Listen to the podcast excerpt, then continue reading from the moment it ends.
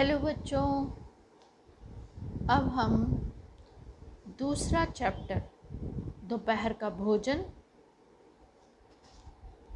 के बारे में चर्चा करेंगे।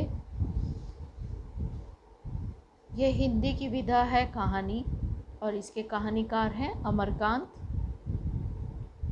अमरकांत के बारे में थोड़ा सा चर्चा की जाए पहले, फिर उसके बाद हम पाठ पर आएँगे। अमरकांत का जन्म हुआ सन 1925 में उत्तर प्रदेश के बलिया ज़िले के भागलपुर ना, नगरा नामक गाँव में। उनका वास्तविक नाम था श्री राम वर्मा। उन्होंने रचनाएँ लिखी, कहानी संग्रह है उनका, ज़िंदगी और जोंक, देश के लोग, मौत का नगर, मित्र मिलन, कुहासा उपन्यास हैं उनके, सूखा पत्ता, पराई डाल, का पंछी सुख जीवी बीच की दीवार, काले उजले दिन, ग्राम सेविका, इन्हीं हथियारों से। अब उनकी साहित्यिक विशेषताएँ, अमरकांत, नई कहानी आंदोलन के एक प्रमुख कहानीकार हैं। चित्रात्मकता है, भाषा शैली। इन्होंने अपनी अधिकांश कहानियों में बोलचाल की सहज सरल भाषा का प्रयोग किया है। प्रसंग व पात्र अनुसार आंचलिक मुहावरों और शब्दों के प्रयोग से भाषा रोचक और जीवंत बन गई है। कहीं कहीं तत्सम शब्दों के अतिरिक्त अरबी के फारसी के अंग्रेज़ी के व देशीय शब्दों का प्रयोग भी किया है। वर्णनात्मक शैली की प्र, को प्रभावी बनाने के लिए संवादों का यदा कदा प्रयोग। अब हम पाठ से परिचित कराते हैं। दोपहर का भोजन। गरीबी से जूझते एक निम्न मध्यम वर्गीय शहरी परिवार की कहानी है, जिसके मुखिया की अचानक नौकरी छूट जाने से परिवार के सामने आर्थिक संकट खड़ा हो जाता है। परिवार के सदस्यों को भरपेट भोजन तक नसीब नहीं हो रहा है। पूरे परिवार का संघर्ष भावी उम्मीदों पर टिका है। सिद्धेश्वरी, जो इस कहानी की नायिका है, वो संकट की घड़ी में परिवार के सभी सदस्यों को एकजुट और चिंता मुक्त रखने का भरसक प्रयास करती है। वह अपने परिवार को टूटने से बचाने का हर संभव प्रयत्न करती है। अब इस कहानी में कौन कौन पात्र हैं? सिद्धेश्वरी है, मुंशी जी के, जो उनके पति हैं सिद्धेश्वरी के, और उनके परिवार में उन दोनों के अतिरिक्त उनके तीन पुत्र हैं। पहला बेटा है, बड़ा बेटा, इक्कीस वर्षीय है वो, रामचंद्र नाम है उसका। मझला बेटा मतलब बीच वाला बेटा, वो अठारह साल का है, उसका नाम मोहन है और सबसे छोटा है छः वर्षीय प्रमोद अब जो बड़ा बेटा है, वो रामचंद्र एक स्थानीय दैनिक समाचार पत्र के दफ्तर में प्रूफ रीडिंग का काम सीखता है। प्रूफ रीडिंग होती है कि जब समाचार छपना होता है तो उसको छाप, जो उसकी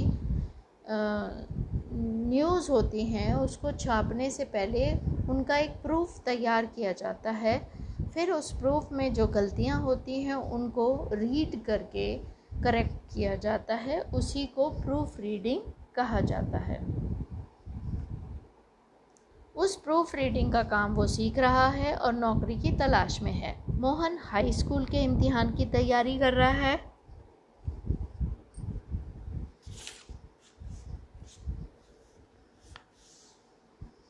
अब हम कहानी में आगे बढ़ते हैं।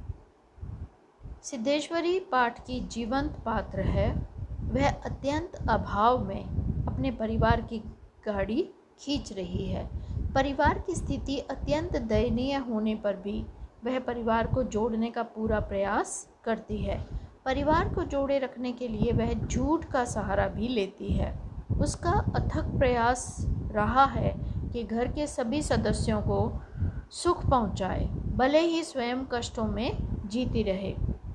वह परिवार के सदस्यों के सामने एक दूसरे की कमी ना बताकर उनकी बातों को छिपाती है, ताकि किसी भी सदस्य को मानसिक कष्ट ना हो। ये सभी बातें उसके अपार धैर्य को दर्शाती हैं। सिद्धेश्वरी ने झूठ बोलकर कोई पाप नहीं किया। बल्कि परिवार के सभी सदस्यों को एक दूसरे से जोड़े रखा है। ऐसा झूठ जो किसी भलाई के लिए बोला जाए, उसे बोलने में कोई बुराई नहीं है। बच्चों, ये क्वेश्चन भी पूछा जाता है कि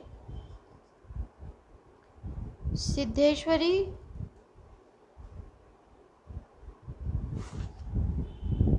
के घर के झूठ सौ सत्यों से भारी हैं। इसके बारे में चर्चा कीजिए। तो उस बारे में हम थोड़ी सी चर्चा यहीं कर लेते हैं कहानी में आगे बढ़ने से पहले। सिद्धेश्वरी का परिवार भयंकर गरीबी से ग्रस्त था। गरीबी के कारण परिवार के सदस्यों में स्नेह का बंधन, स्नेह मतलब प्यार का बंधन कमज़ोर होता जा रहा था।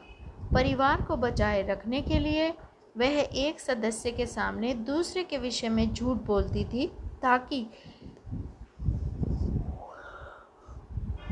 परिवार में बिखराव ना हो। परिवार के सदस्यों में एक दूसरे के प्रति सम्मान, स्नेह एवं निकटता बनी रहे। उसके झूठ परिवार को टूटने से बचाते हैं। वह झूठ जो कल्याण के काम आए सौ सत्यों से भी भारी होता है। समझ आ गई बच्चों?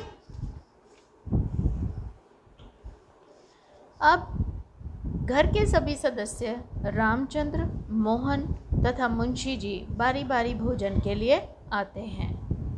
क्योंकि कहानी का शीर्षक ही हमारा दोपहर का भोजन है तो दोपहर के भोजन के लिए ही सभी बारी बारी से खाना खाने के लिए आते हैं। सभी इकट्ठे नहीं होते हैं अलग अलग टाइम पर आते हैं। सभी मन ही मन इस वास्तविकता से परिचित हैं कि घर में पर्याप्त भोजन नहीं है।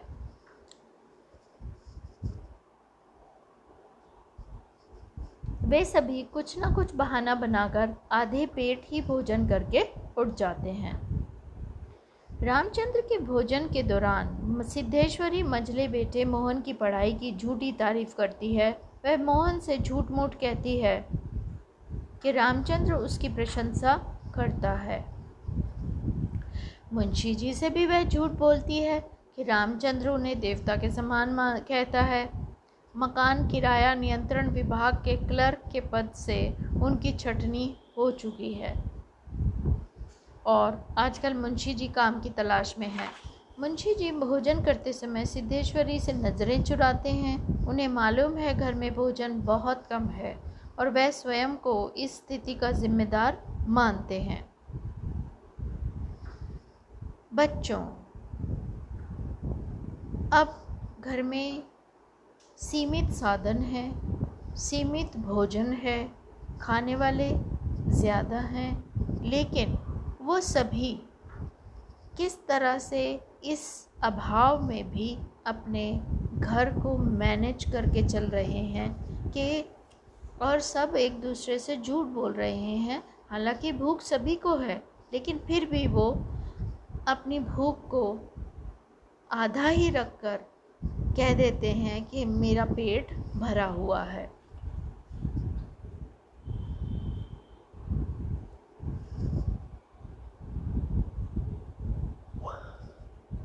भोजन के दौरान सिद्धेश्वरी एवं मुंशी जी असंबद्ध बातें करते हैं। जैसे बारिश का ना होना, मक्खियों का होना, फूफा की बीमारी तथा गंगा शरण बाबू की लड़की की शादी। हालाँकि इन बातों का कोई महत्व नहीं है, फिर भी ये सभी बातें पाठ से जुड़ी हुई हैं।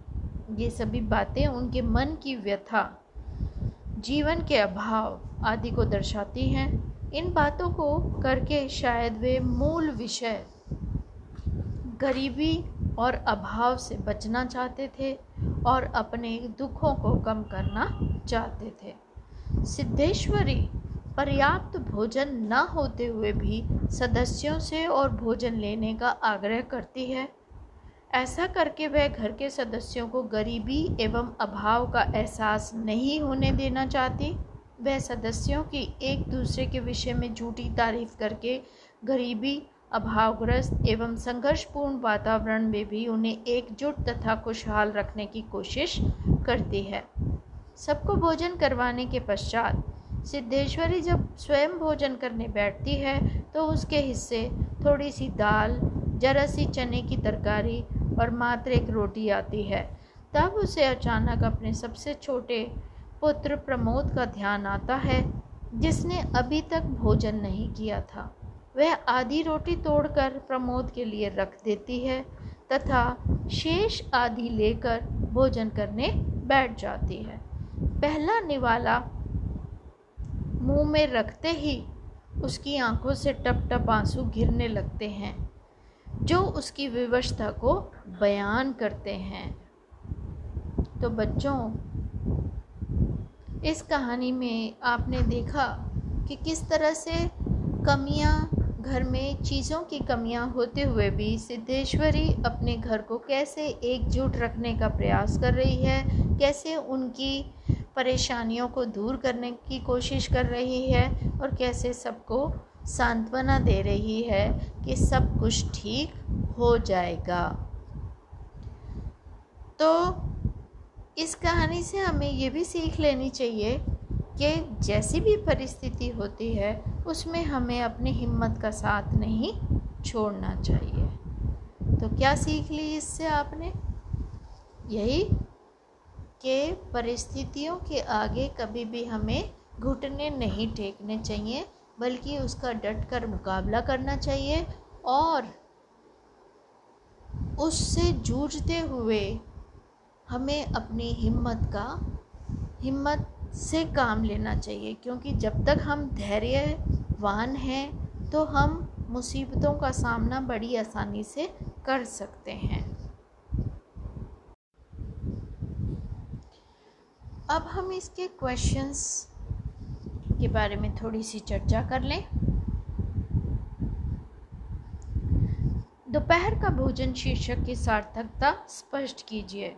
तो अब इसकी सार्थकता बताते हैं। दोपहर का भोजन कहानी में निम्न मध्य वर्गीय परिवार की गरीबी का मार्मिक चित्रण है। इस परिवार की स्थिति इतनी दयनीय है कि घर में खाने के लिए भी पूरा भोजन नहीं है। इस कहानी का पूरा घटनाक्रम दोपहर के भोजन के समय ही घटित होता है, जो कहानी की मूल संवेदना को प्रभावी ढंग से अभिव्यक्त करने में पूर्ण सक्षम है। घर के मुखिया के बेरोजगार हो जाने पर परिवार को किस प्रकार एक के बाद एक समस्याओं से जूझना पड़ता है?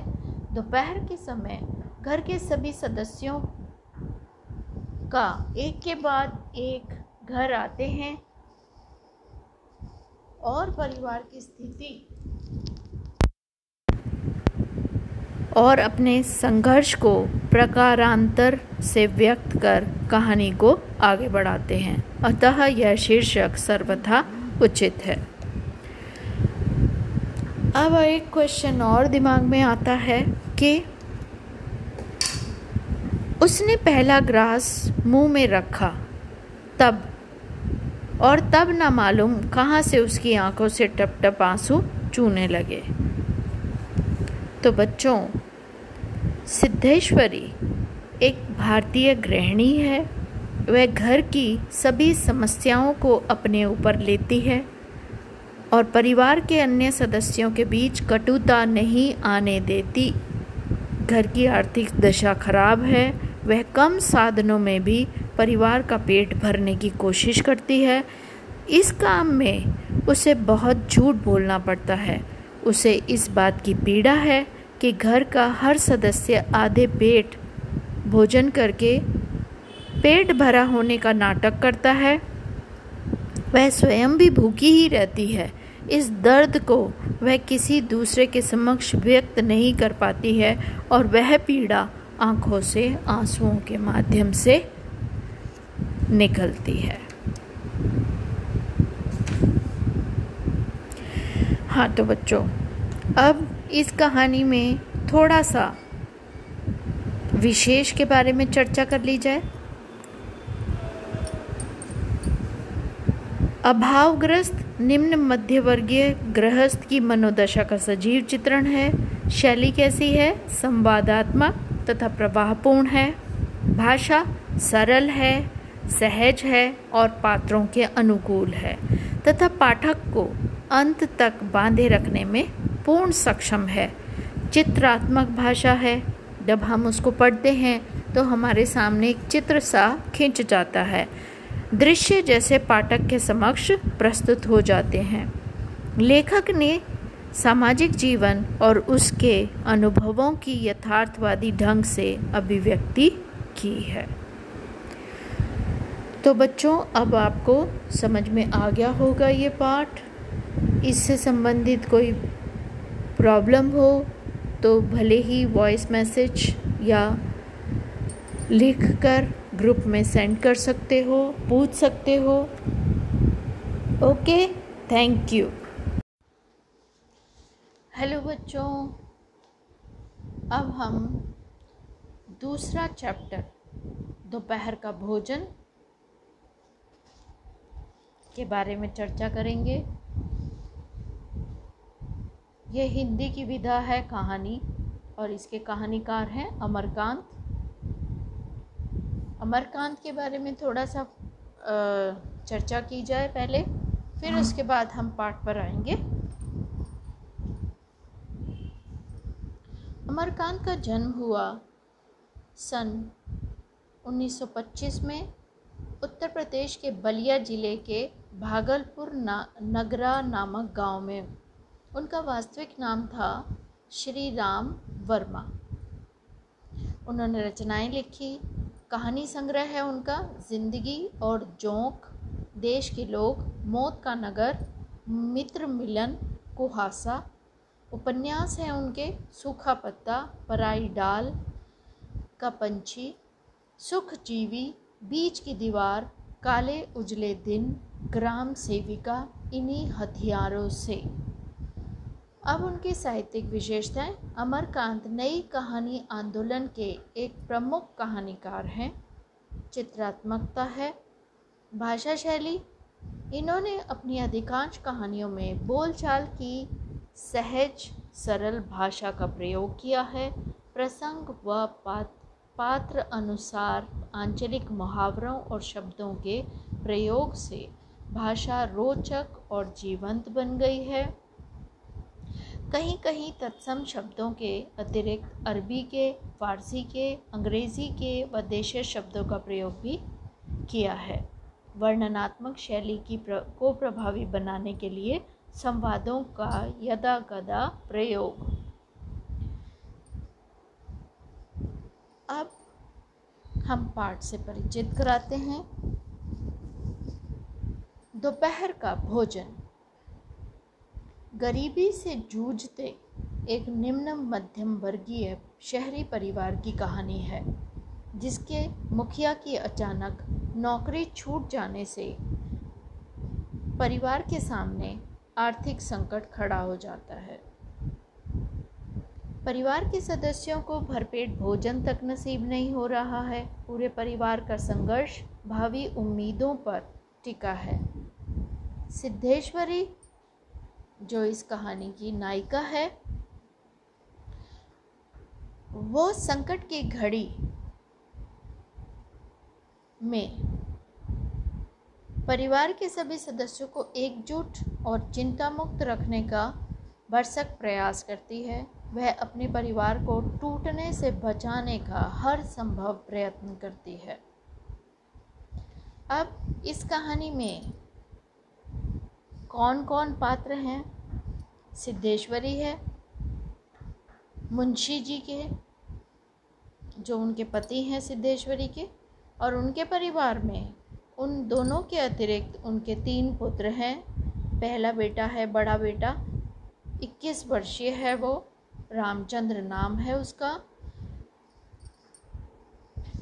मझला बेटा मतलब बीच वाला बेटा, वो अठारह साल का है। उसका नाम मोहन है और सबसे छोटा है छः वर्षीय प्रमोद।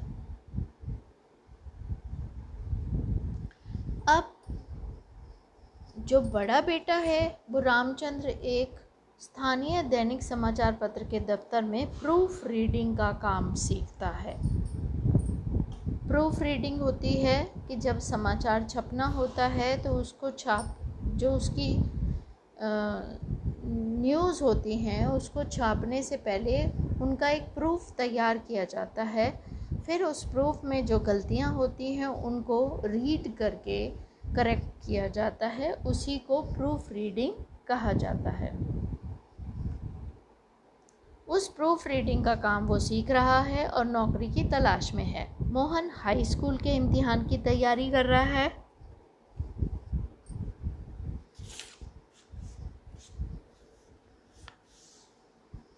अब हम कहानी में आगे बढ़ते हैं।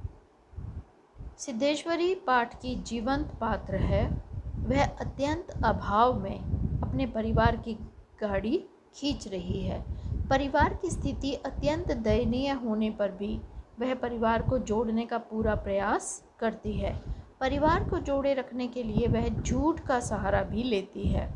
उसका अथक प्रयास रहा है कि घर के सभी सदस्यों को सुख पहुँचाए, भले ही स्वयं कष्टों में जीती रहे। वह परिवार के सदस्यों के सामने एक दूसरे की कमी ना बताकर उनकी बातों को छिपाती है, ताकि किसी भी सदस्य को मानसिक कष्ट ना हो। ये सभी बातें उसके अपार धैर्य को दर्शाती हैं। सिद्धेश्वरी ने झूठ बोलकर कोई पाप नहीं किया।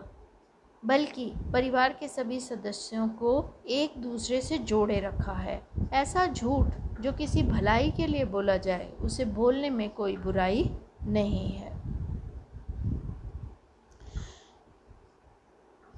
बच्चों, ये क्वेश्चन भी पूछा जाता है कि सिद्धेश्वरी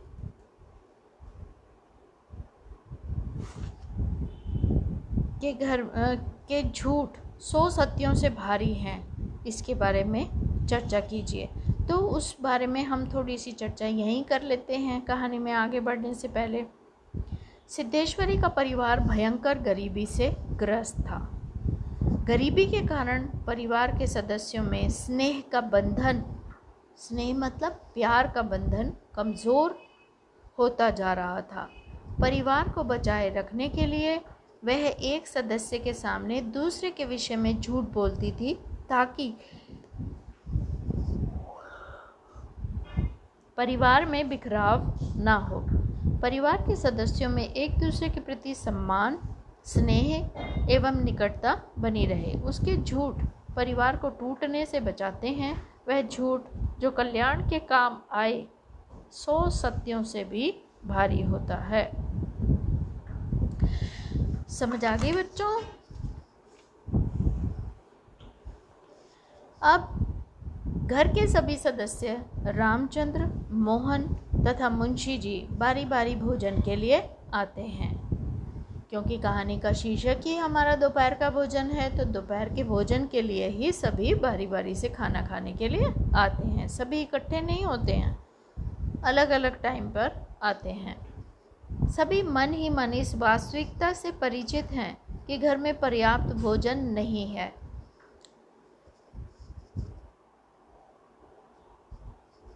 वे सभी कुछ न कुछ बहाना बनाकर आधे पेट ही भोजन करके उठ जाते हैं। रामचंद्र के भोजन के दौरान सिद्धेश्वरी मझले बेटे मोहन की पढ़ाई की झूठी तारीफ़ करती है। वह मोहन से झूठ मूठ कहती है कि रामचंद्र उसकी प्रशंसा करता है। मुंशी जी से भी वह झूठ बोलती है कि रामचंद्र उन्हें देवता के समान कहता है। मकान किराया नियंत्रण विभाग के क्लर्क के पद से उनकी छटनी हो चुकी है। और आजकल मुंशी जी काम की तलाश में है। मुंशी जी भोजन करते समय सिद्धेश्वरी से नज़रें चुराते हैं। उन्हें मालूम है घर में भोजन बहुत कम है। और वह स्वयं को इस स्थिति का जिम्मेदार मानते हैं। बच्चों, अब घर में सीमित साधन है, सीमित भोजन है, खाने वाले ज़्यादा हैं, लेकिन वो सभी किस तरह से इस अभाव में भी अपने घर को मैनेज करके चल रहे हैं कि और सब एक दूसरे से झूठ बोल रहे हैं। हालाँकि भूख सभी को है, लेकिन फिर भी वो अपनी भूख को आधा ही रखकर कह देते हैं कि मेरा पेट भरा हुआ है।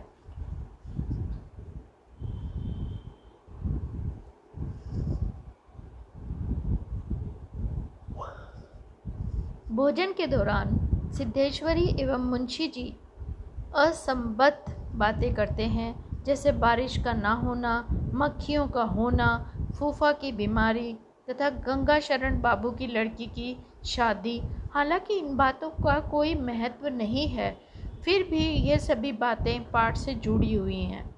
ये सभी बातें उनके मन की व्यथा, जीवन के अभाव आदि को दर्शाती हैं। इन बातों को करके शायद वे मूल विषय, गरीबी और अभाव से बचना चाहते थे और अपने दुखों को कम करना चाहते थे। सिद्धेश्वरी, पर्याप्त भोजन न होते हुए भी सदस्यों से और भोजन लेने का आग्रह करती है। ऐसा करके वह घर के सदस्यों को गरीबी एवं अभाव का एहसास नहीं होने देना चाहती। वह सदस्यों की एक दूसरे के विषय में झूठी तारीफ़ करके गरीबी अभावग्रस्त एवं संघर्षपूर्ण वातावरण में भी उन्हें एकजुट तथा खुशहाल रखने की कोशिश करती है। सबको भोजन करवाने के पश्चात सिद्धेश्वरी जब स्वयं भोजन करने बैठती है तो उसके हिस्से थोड़ी सी दाल जरा सी चने की तरकारी और मात्र एक रोटी आती है। तब उसे अचानक अपने सबसे छोटे पुत्र प्रमोद का ध्यान आता है, जिसने अभी तक भोजन नहीं किया था। वह आधी रोटी तोड़कर प्रमोद के लिए रख देती है तथा शेष आधी लेकर भोजन करने बैठ जाती है।